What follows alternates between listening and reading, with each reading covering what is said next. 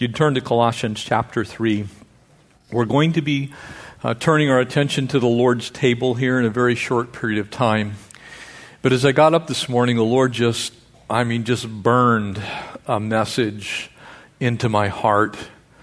Because as I was traveling, smartphones are a wonderful thing, and I can kind of keep up with what's going on here in the States. And as I'm looking at what's going on in Tulsa, and I'm looking at what's going on in Charlotte, and then the response in Baltimore, the message today directly from the Scriptures that the Lord, I believe, wants us to hear as the church is it's really time to take out the trash. And it's time to take out the trash of the sin of racism that divides us. It is to me just so obvious and evident that we as the body of Christ have the answer to this absolute conflict that is racking our country, that divides us. And I want to encourage you, please, to offend no one. I don't claim to have all the answers, but I know what my Bible says. And I know what my Bible says is right 100% of the time. And so as we move through this passage of Scripture and part two of taking out the trash, if you remember last time we looked at the sexual sins that rack our nation, they're destroying our children. And now Paul moves on to social sins. And the content of these words written by the Apostle Paul, authored by God through the Holy Spirit, are so pertinent to our day and our time that I think it almost struck me as an epiphany this morning. It's like, this is it. This is what we as the church need to do, and this is how we need to live our lives. Because if we're going to survive what is happening in our nation right now, it's because the church is going to be what the church has been called to be. Amen? It has to start here. We cannot expect people who don't know the Lord to know the answers, but we have the answers in Christ Jesus our Lord. That communion table represents who we are in Christ. It does not represent who we are just as someone of a particular race or another particular race. It does not represent our ethnic backgrounds. It does not represent our nationality. It represents that we are one in Christ Jesus as Lord. There is no such, amen. There is no such thing as a white church. There is no such thing as a black church. There is the church, and we as God's children are part of that church. And we need to tell the world the truth. And Scripture does so for us if we just simply do what it says. And as you look around the room, I want to encourage you, this is what the church is supposed to look like. Amen? We represent what God sees as the real church. Unified by the cross of Christ into this glorious thing called His bride, the church. And so would you join me in prayer as we turn our attention to Colossians 3. We'll pick up in verse 7 and we'll go down through verse 11. Father, again, thank you for this amazing, amazing congregation, Lord, who so well represents who you are.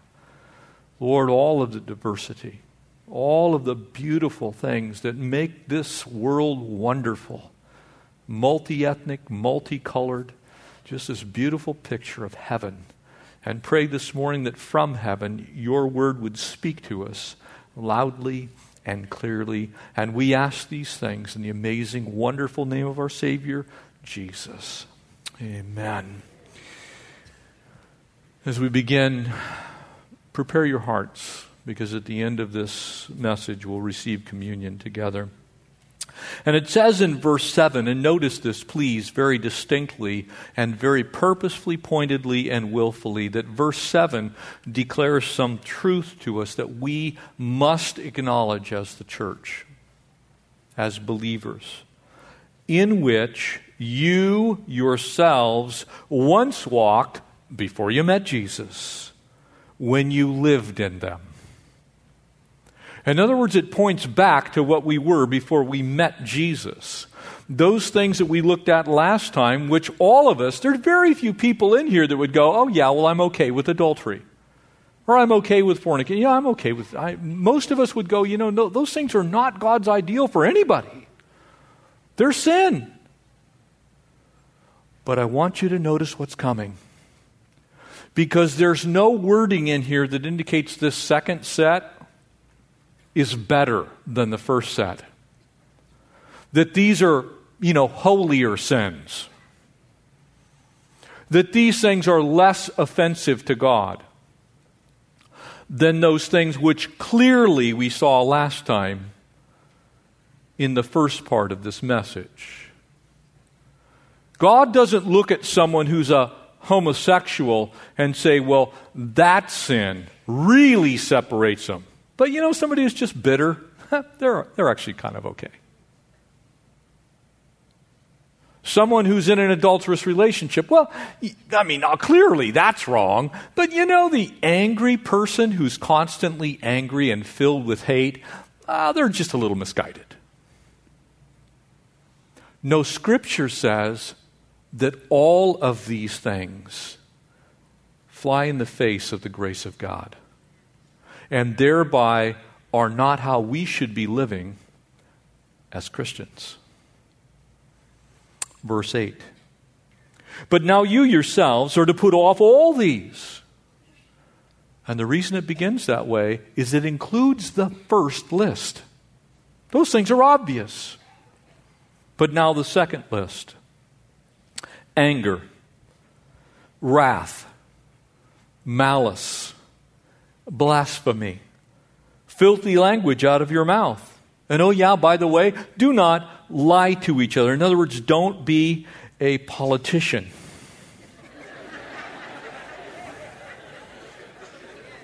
I couldn't resist. We got a debate tomorrow. I'm just hoping somebody speaks the truth. Why? Check it out.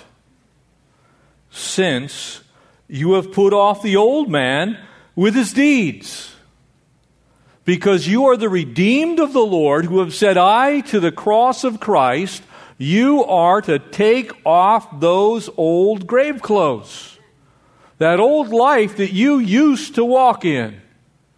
Not just the adultery and the fornication and the homosexuality, but the anger, the bitterness, the slander, the malice, the wrath, the evil speaking.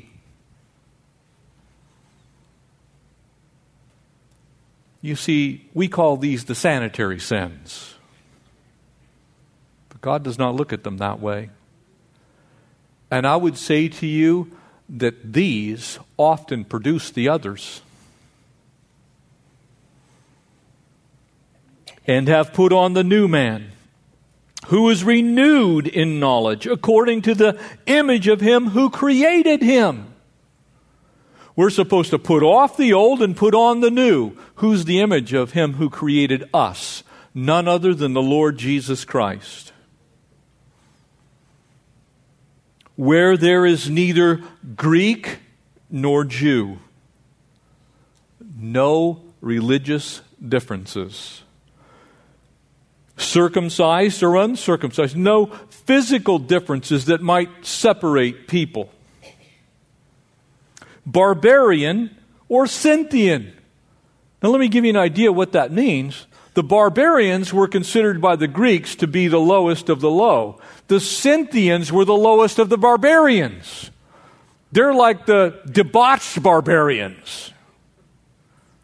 And he says there's not good, almost not good people, and bad, almost not good people.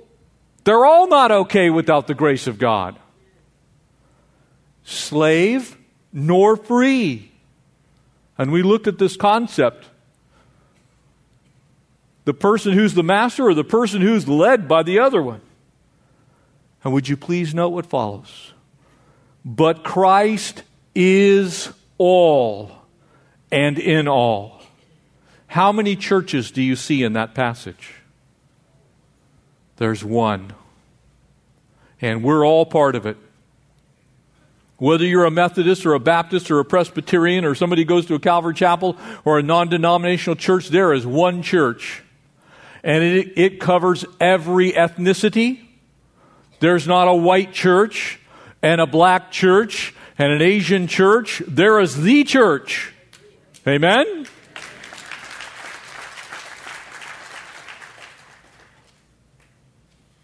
That is what we're wrestling with in our country. We're dividing even in the church. And I want to remind you, as we will turn our attention to the Lord's table, the reason Paul in 1 Corinthians chapter 11 begins the way he does is he passes on the ordinance of communion. He says to the church, God forbid that I hear there are divisions among you.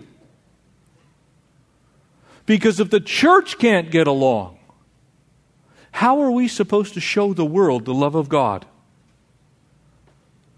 How is it that we can be an example to those who are lost if we're doing the same things lost people do? And so, family, to that end, it is time to clean out the closet. Now, I don't know how many of you might still have in your closet, someplace tucked there in the back, one of the old party clothes. And ladies, you know what I'm saying. It's that little black dress that's up to here. And guys, you know what it is. It's that jacket. Man, I am a chick magnet in this thing. As the body of Christ, we're not supposed to have those clothes in our closet anymore. Because the temptation is, man, I look good in this. And then what comes out of you is that old man, that old woman, that old nature, the way you used to be. Barbra Streisand did not come up with that, by the way. The way we used to be is supposed to be invisible now. We are new creations in Christ. Behold, the old things have passed away, and all things are becoming new. In other words, they start at that place that we come to know Christ, and they get better as we go on. And yet, how many Christians have a closet full of old garments? And the picture is tied to the resurrection. Remember what was said to Lazarus? Be loosed and come out of there. Get rid of those old clothes. And Paul begins by telling us what some of those garments look like. He says, man, take that stuff off. Disrobe. Get out of it. Most of you, when you get ready to go out for dinner, you don't leave your work clothes on that you went out and did your gardening in. You're all dirty and filthy and slimy and scummy. And then you go put on something over the top of it. You take the old stuff off first, amen? Because you want to look your best. Can I tell you that God wants His church to look its best? Wants us to represent Him well. And to that end, he says, and I really like what the New Revised Standard Version says here. It says, these are the ways, verse 7, that also once you followed when you were living that life. Oh, how the church needs to stand for what the Lord has done in our lives when He freed us from the bondage of sin. Amen? You got to take off the old clothes before you can put on the new. You got to get rid of the old man. You need to kick... No, ladies, don't kick your husbands out this afternoon. You got to get rid of the old man if you want to be the new man. You want to be the new woman. They can't peacefully coexist. They don't play well together. Let's look at some of these old outfits we used to have hanging in our closet. And I want you to take a close look, and I want to ask you right now to begin to check your own heart to see if you've got any of these things hanging. If there's a couple of these maybe on a hook in the back of your closet. Because I think this is what's driving a lot of the horror that we're seeing in our country right now that is destroying our cities, destroying communities, taking innocent lives. And I'm being very careful here because you know what? There are innocent people on both sides of this discussion.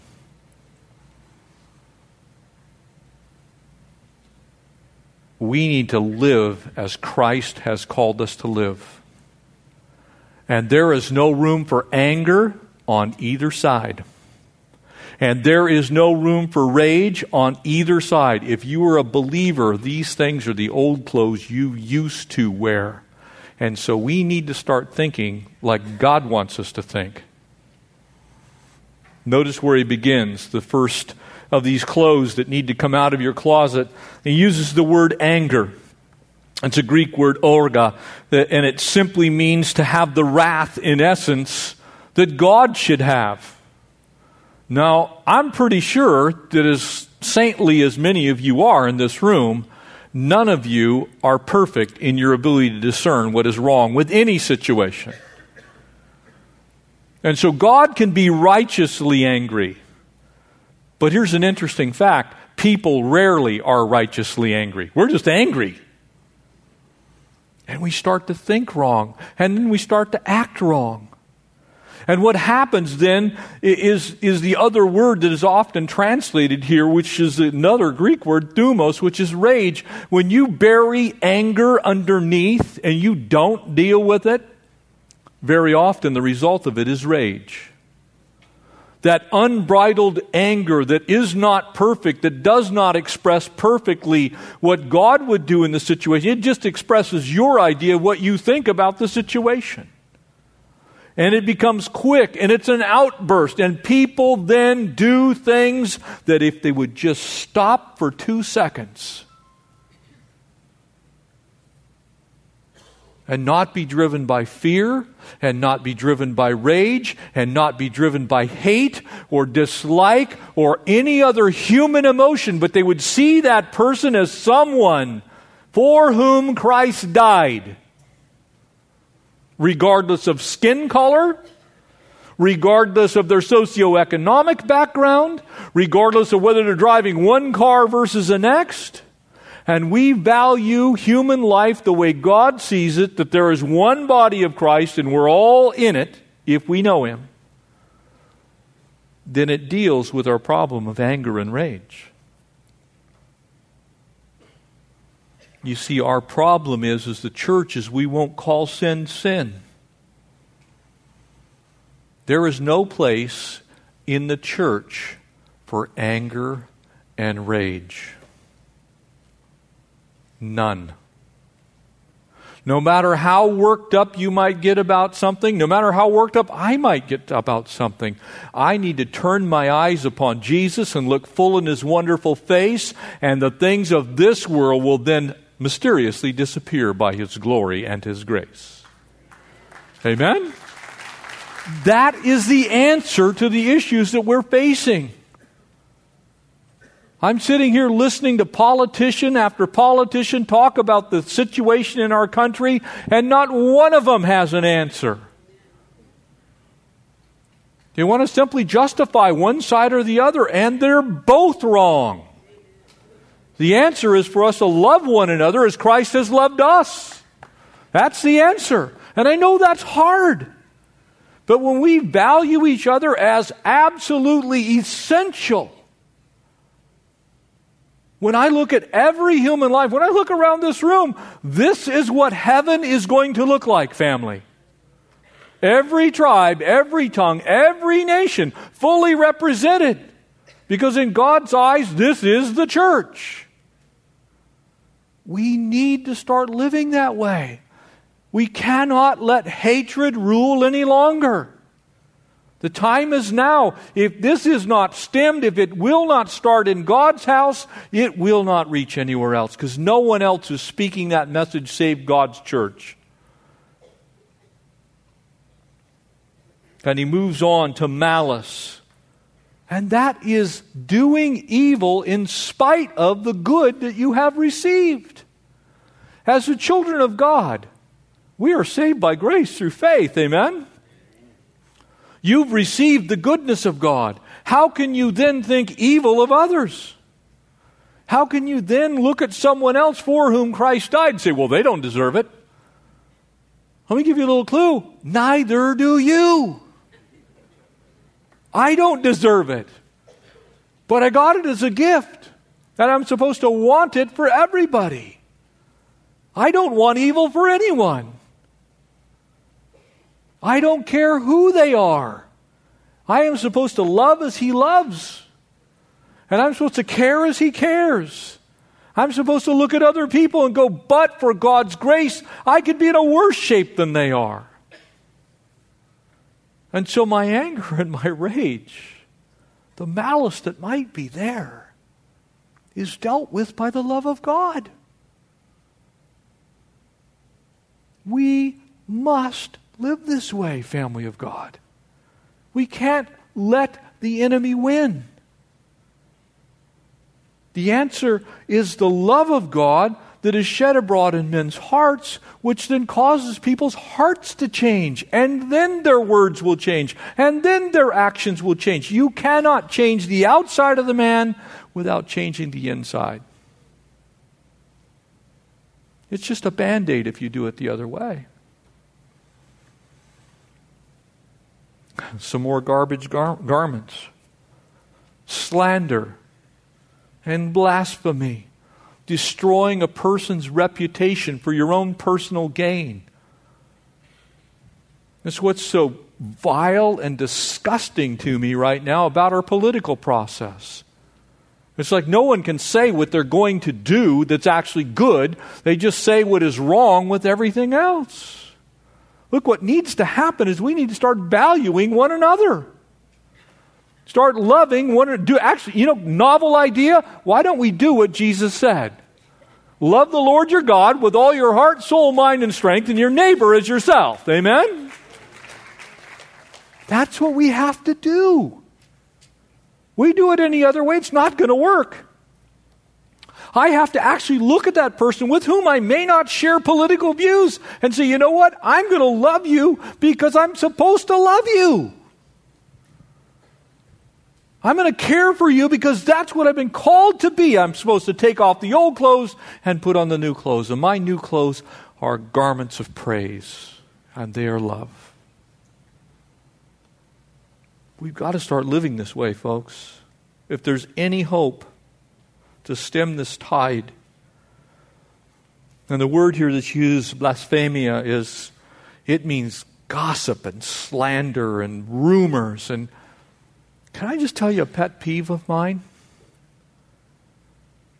Stop slandering people when you're praying with others. Well, let's lift up Sister Susie because she is just like, oh, dear God, she's like in fornication after fornication.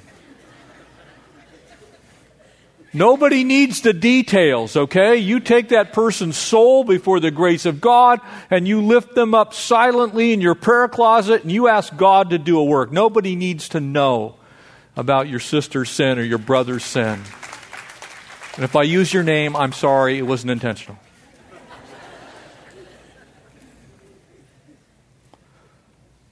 We need to stop slandering people. Can you imagine if the whole country started living this way? We turned anger into love and hate into joy and slander into helping one another. He says then filthy communication or filthy language, coarse speech. We have parts of the church that think that's okay. To destroy someone's character, their nature, or to speak evil about them, or use things that are unhelpful. That's why we're supposed to put them off. They're not like Christ. We need to just start calling sin. All of it. Every bit of it. And put that stuff off. So that when the world talks to you, when you talk to those people that are in your sphere of influence, they're getting to talk to someone who actually lives, breathes Jesus. We need to put those things off. And one last suit. And while I bring this one forward, I'm going to ask the worship team to come back up, and I'm going to ask the communion team to begin to come and pass out the elements of communion. The last one here. It says lying. One last final suit. Can I remind you that the originator of all lies is Satan himself? How when you intentionally mislead someone, you get them to think something. And yes, I'm going to point the finger directly at our news media, because much of it has a political agenda, and rather than speaking the plain truth and telling the plain truth, they're trying to convince people of some agenda that they have. And so before you know it, more damage has occurred. We as a church need to say no. We're going to speak the truth. We're going to do what God's asked us to do. It's just time. You know, you can lie using the actual... You know that you can lie using the actual truth? It's the way you say it. It's how you phrase it. It's the way you parse your verbs. It's your facial expression. There's lots of ways to tell a lie. I can tell you the truth. I look you in the eyes and say, I love you. Or I love you. Same words, amen? Which one do you believe? One's the truth, one's a lie. Same words. We need to stop. Take stock of where we are in our world. And take out the trash and strengthen the good that's in us. Having put on the new man that's renewed in knowledge, he's saying, look, you had a new point in time. And that new point in time was when you came to Jesus. And you're supposed to have a new, fresh quality about you. That's that word renewed, or kranos. Because of who you are in Christ, you're new. We're supposed to take the old stuff and throw it in the dumpster where it belongs. Clean out the closet. Take those old garments that you used to wear when you were living a different life, and please, in Jesus' name, don't dump them in the thrift store. Because no one needs your old party clothes.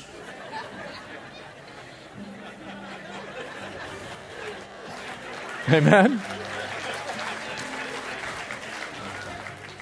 Take and throw those bad boys in the dumpster someplace. Your backyard's big enough, set them on fire. Enjoy a barbecue. But as you begin to receive the elements of communion, the first one's the bread, amen? That's Christ's body. He was beaten for us. A crown of thorns was beat upon his head. He was nailed to a cross. And what Paul said as he would write to the church at Corinth, he said this. He said, now giving in these instructions, I do not praise you, since you've come together, not for the better, but for the worse. And first of all, when you come together as a church, I hear that there are divisions among you. And in part, I believe it. Do you know how badly division hurts the heart of God? Because Christ died to make us one. He didn't die to make us 10, 15, 20, thousands of different bodies. There's one faith. There's one Lord. There's one hope. There's one baptism. And that one Lord is the Lord of all of us. And so as you prepare your heart, and as you've received already the bread, if you'd hang on to that, we'll receive the cup in a few moments. Notice what Jesus says in verse 23, if you're following along here in 1 Corinthians, for I received from the Lord that which I also delivered to you, that the Lord Jesus on the same night in which he was betrayed, he took the bread. The same night that Judas would walk up to him with a cohort of Roman soldiers and kiss him on the cheek, on that same night, he actually said to Judas, are you really going to do this? He gave Judas a chance to repent. Now, I'd have you notice at the end of this passage, the Apostle Paul says something striking to me. He says, please do not partake at the Lord's table in an unworthy manner, for in doing so, some are sick and some sleep, which is a euphemism for die. The Lord's table is a serious place. Now, praise God, it's grace that's brought us to the table. And you can receive that grace. But if you do not know the Lord Jesus, these elements don't belong to you. They belong to the body of Christ. As the Lord did this amazing work on the cross, He did so that we could have our sins forgiven and that we might have a right relationship with God. In other words, we get an extreme makeover. Something happens to us that couldn't happen any other way. I reach that place of salvation, and then I'm on that journey of sanctification. I become a child of God, but I'm getting renewed every day. In a moment, we're going to begin to praise the Lord and worship Him, and then we'll partake together. But the elements that you hold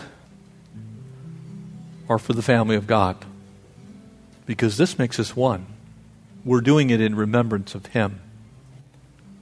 To the thief on the cross, to the ex-drug addict, to the former prostitute, to the embezzler, to the liar, to the thief, there was only one plan. Jesus went so far as to say, praying for the disciples, "Oh, Father, I wish that they were one as we are one." So as you pray and worship, and then we'll partake, if you're harboring something in your heart right now that shouldn't be there as a child of God, you're holding on to some hate, some anger, some bitterness. You're holding on to some racism. You're holding on to some junk that's part of that old life that shouldn't be in your closet, that needs to go in the dumpster. Here's the glorious news. You can pray right now before we participate in communion and leave it there forever. And so as we worship, be in an attitude of prayer. If you need to go before the Lord and thank Him, thank Him. If you need to go before the Lord and ask for forgiveness, then ask for forgiveness. Because there's one church, and we're all in it. And let's begin to act like it.